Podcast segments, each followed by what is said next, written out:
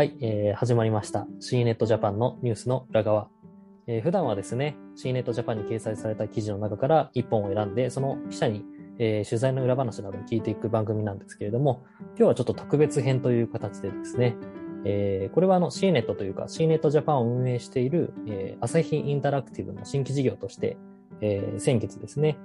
2021年の12月に立ち上がった宇宙ビズという宇宙ビジネスの専門サイトがありまして、えーちょっとそこの、えー今編集長を務めている田中さんに、えーちょっとスペシャルゲストとしてですね、えーお越しいただいて、いろいろと話を、えー聞いていきたいと思います。田中さん、よろしくお願いします。よろしくお願いします。ちょっとテンション低くないですか？いつも通りですまか、あのまともに喋ろうと思い。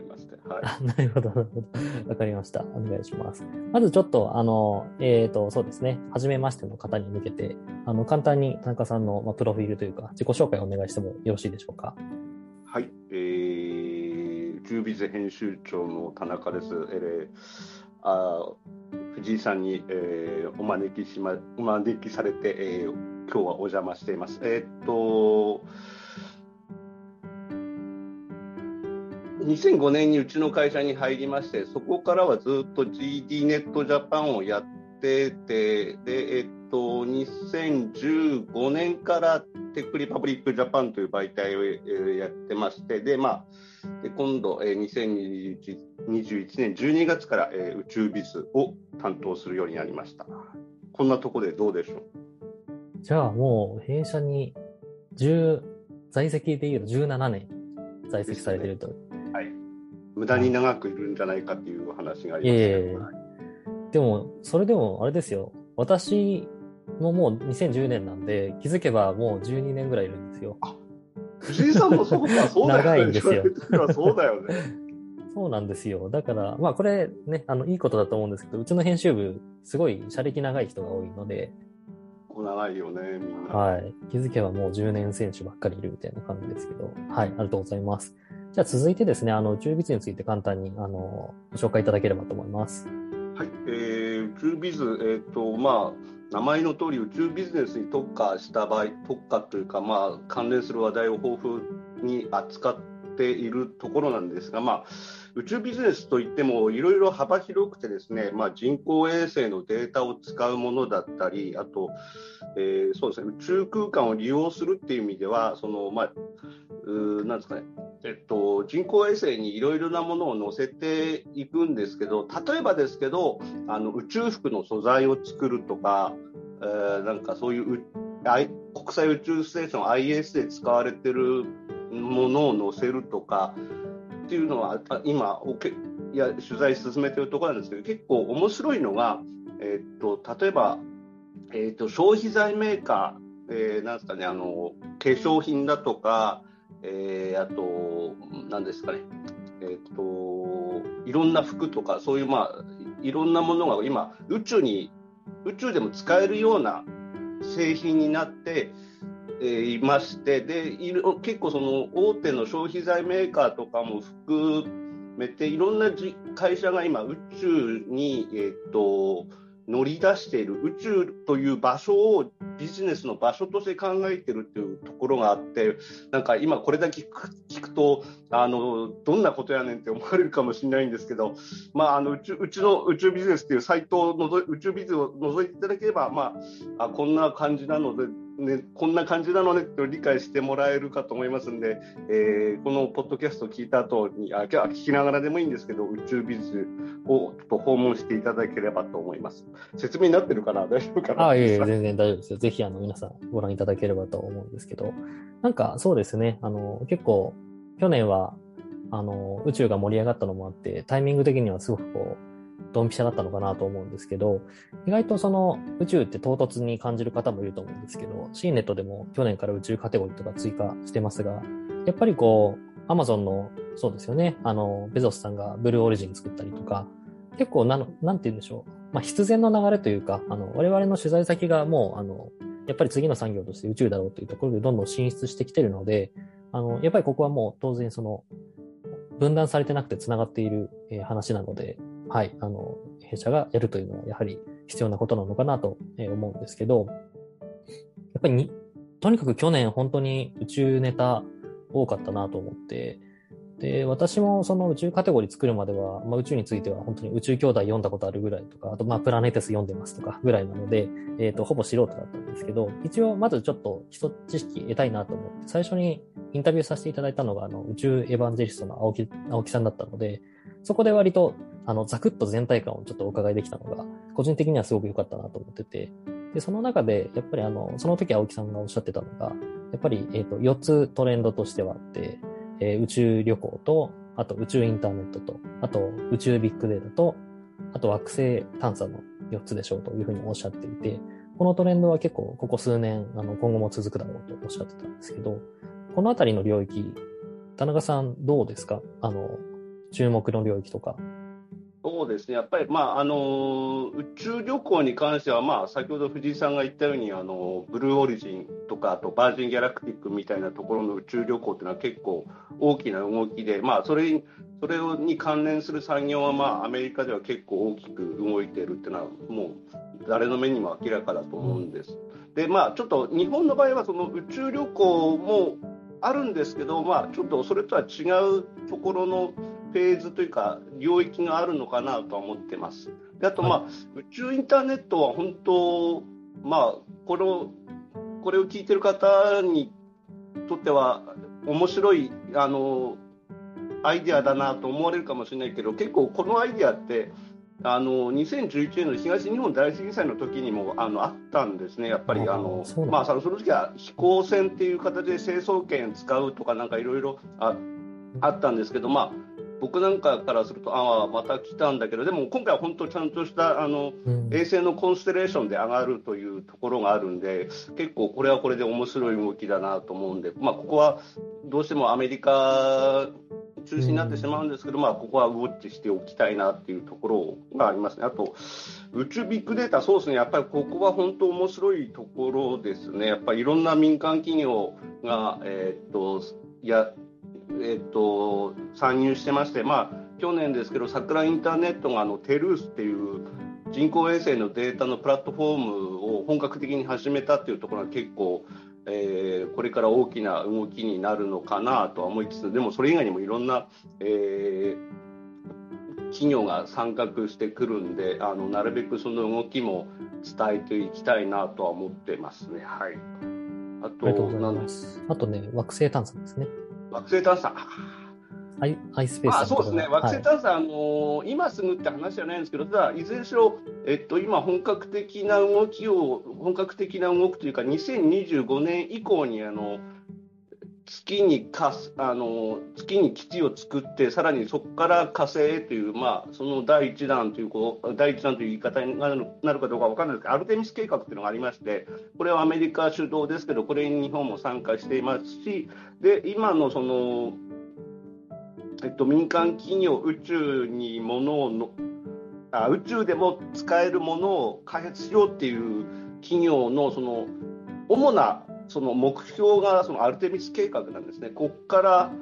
あのここからまあ始めてアルテミス計画で月とか火星とかあと月を周回するゲートウェイにもいろんな、うん、ものがこう民間のものが活用されるっていう時代が本当あと45年23年で来るかと思うんですけど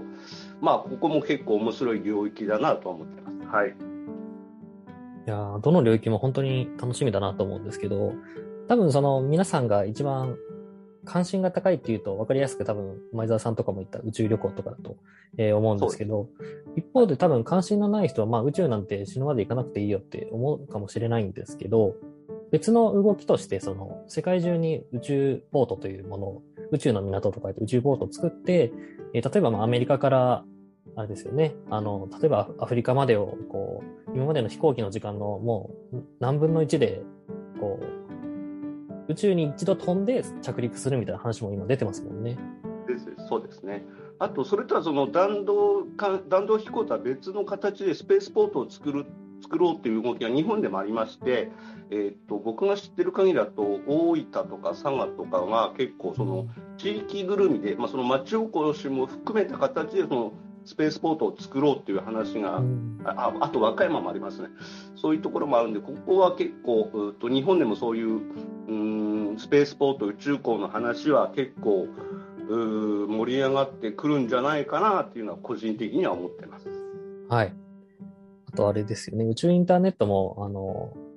えっ、ー、と、スターリンクとか、ワンウェブとか、いろいろ、その、やっぱり海外の、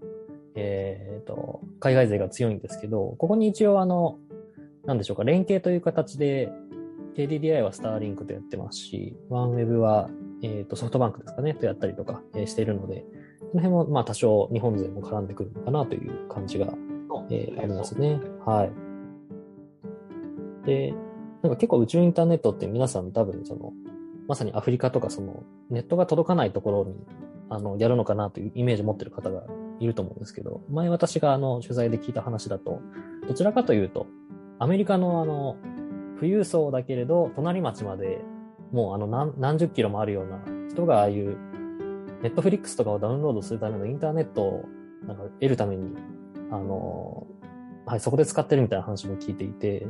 ああ、なるほど、なるほど。今までとてつもなく大きなアンテナで、月になんか10万円以上払っていて、そのネットワークを、あの手に入れてたところ、そういう宇宙インターネットで上から降らすことで、あの、結構、まあ、あの、我々の5000円とかの金額じゃないんですけど、まあ、今までよりは比較的安く、あの、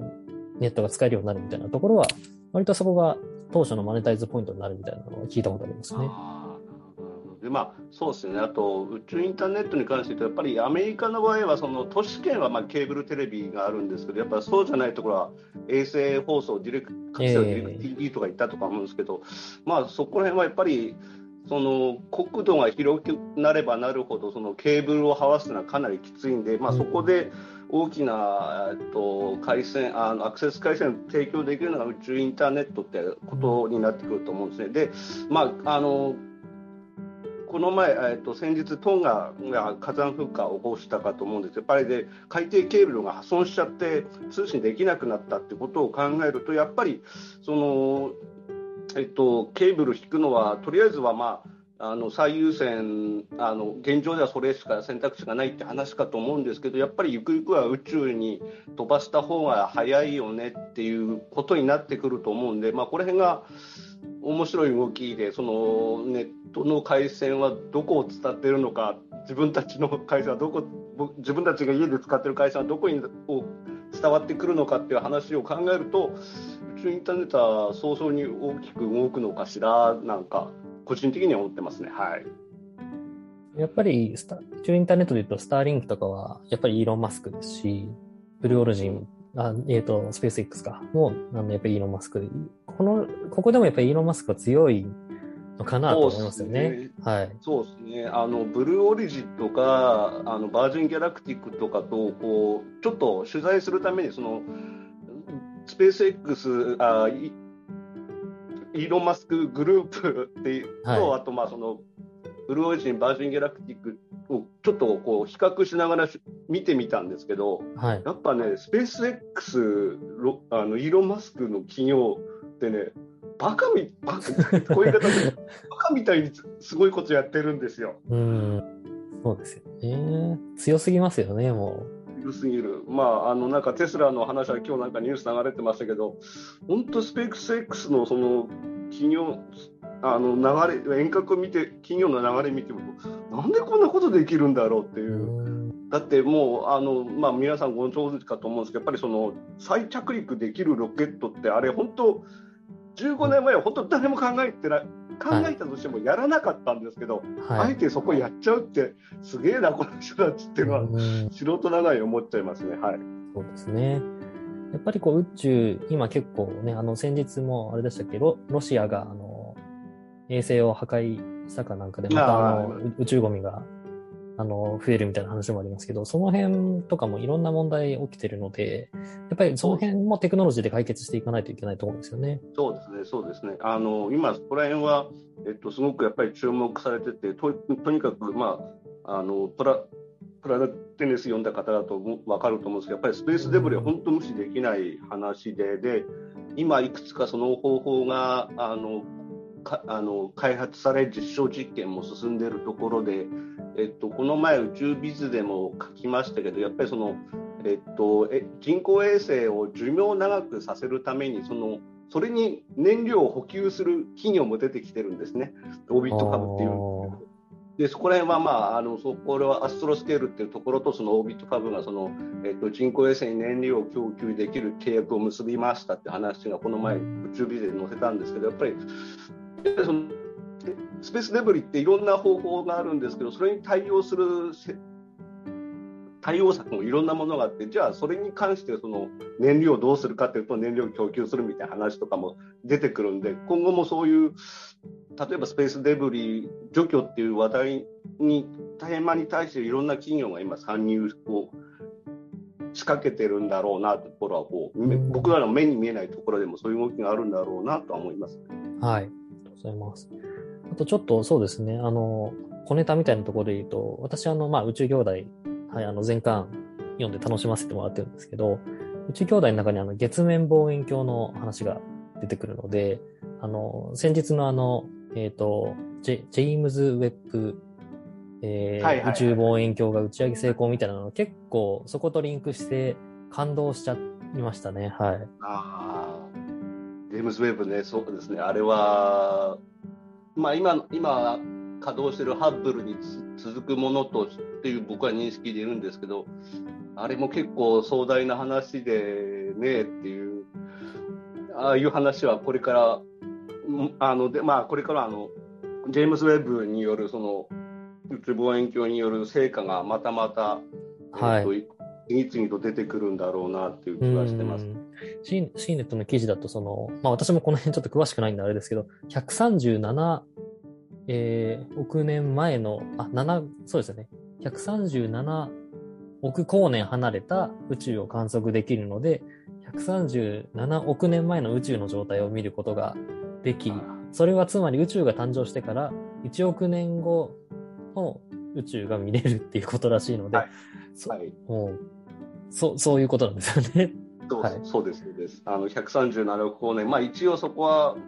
まあ、僕の素人的な言い方であってるところは分かるんですけど、とりあえずまあ観測可能な宇宙の果てということらしいので、はい、そこをまあ観測すると宇宙えー、誕生直後のところの状況がいろいろ今まではその理論的にこうだろうああだろうっていったところを、まあ、ちゃんとこう絵で見せ絵で見られるようになるっていうんでこれは結構、えー、期待期待っていうか面白いかなりその、まあ、ちょっとビジネスはちょっと違うんですけどやっぱり、うんと、皆さんが思い浮かべてる宇宙のこう楽しい話題としては結構これからジェームス・ウェッブはあの大きなネタ元になるんじゃないかなって気はしますね。面白いですね。じゃあちょっと、はい、あの、続いてですね、まあ、あの、2022年入りましたけれども、まあ、昨年、こう、どんどん宇宙が一般の方にも、こう、まあ、浸透というかですね、まあ、身近なものに感じられたと思うんですけど、今年、あの、どうでしょうか？なんか、田中さん的にこの領域注目してるとか、取材してみたい会社とか。あ、そうですね。えっ、と、いろんな領域、まあ、あの体が一つだけで本当足りないぐらいいろんな領域で面白いことが起きてるんですけど一番今面白いなと思ってるのはあのこれ今これから書いてるとこな原稿に書いてるとこなんですけどとある消費財メーカーさんがあのえっと、ISS 国際宇宙ステーションって本当水が貴重なんですね。でそこでどうやってそのきれいに髪を洗うかとかからあのあとに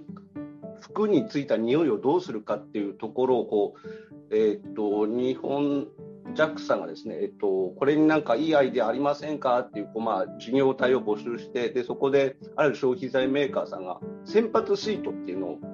出してそれがあの、えーと、実際、2022年内にあの ISS に打ち上げられるんですけどこのじゃあその先発シート何かっていうとあの要するに東南アジアで水の少ないところってまだまだいっぱいあるわけですよ、あの綺麗な水が使えるところ少ない、はい、でそういった人たちに対してもあの髪を洗えるようなこう石鹸とかをこう特殊なシートに閉じ込めてでそれでこう髪を洗うとかあと匂い服についた匂いをこうきれいにするみたいなやつ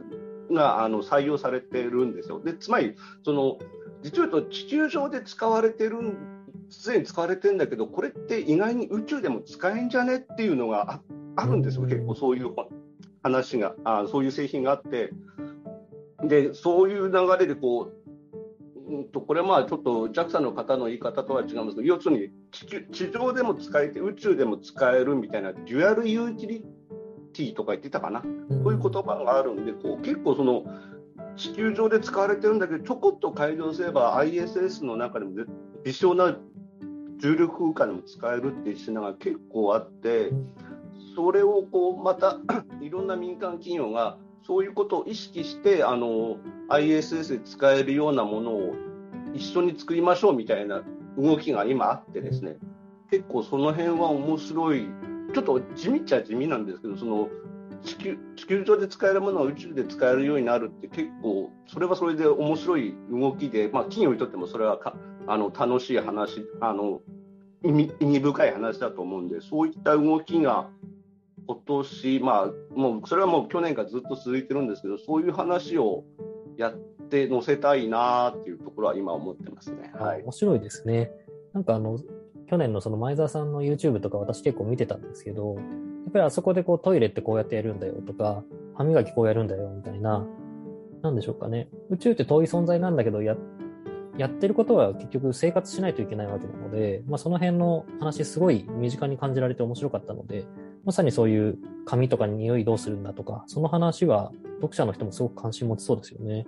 あとあの僕は見てなかったですけど前澤さんはなんかあまり寝つけなかったとかいうことを言ってたみたいですけど、はい、でそれを受けてというかどうかなんですけど、えっとまあ、これを聞きの、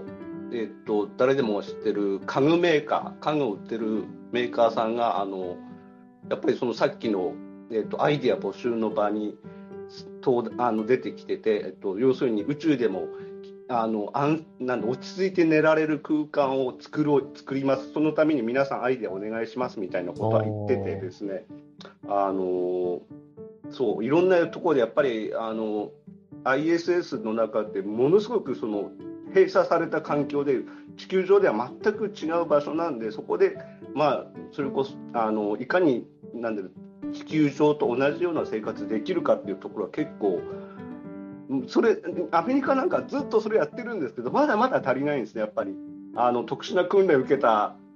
人であ、まあ、前澤さんはあれですけどそういう人をちょっと、えっと、特殊な空間で暮らすってことを考えるとまだまだ全然あの地球上では違う世界なんでそういったところがこうもっともっと便利になっていくっていうのがもう見えてるというかそういう期待は持ってますね。なるほどりがとうございます。ですね。あの、宇宙ビズでは、その、まさに宇宙、宇宙ビジネスに特化したような、当然難しい話もたくさん出てくるんですけど、こういう、あの、我々の暮らしの一歩先にみたいな話もですね、あの、今後どんどん増えていくと思いますので、ぜひ、えー、サイトにアクセスしていただければと思います。はい。はい。で、C ネットもですね、はい、あの、宇宙ネタは、あの、ちょっと海外の翻訳ネタとかが多いんですけれども、載せていきますので、こちらもぜひご覧いただければと思います。ではでは、えー、田中さん今日はありがとうございました。ありがとうございました。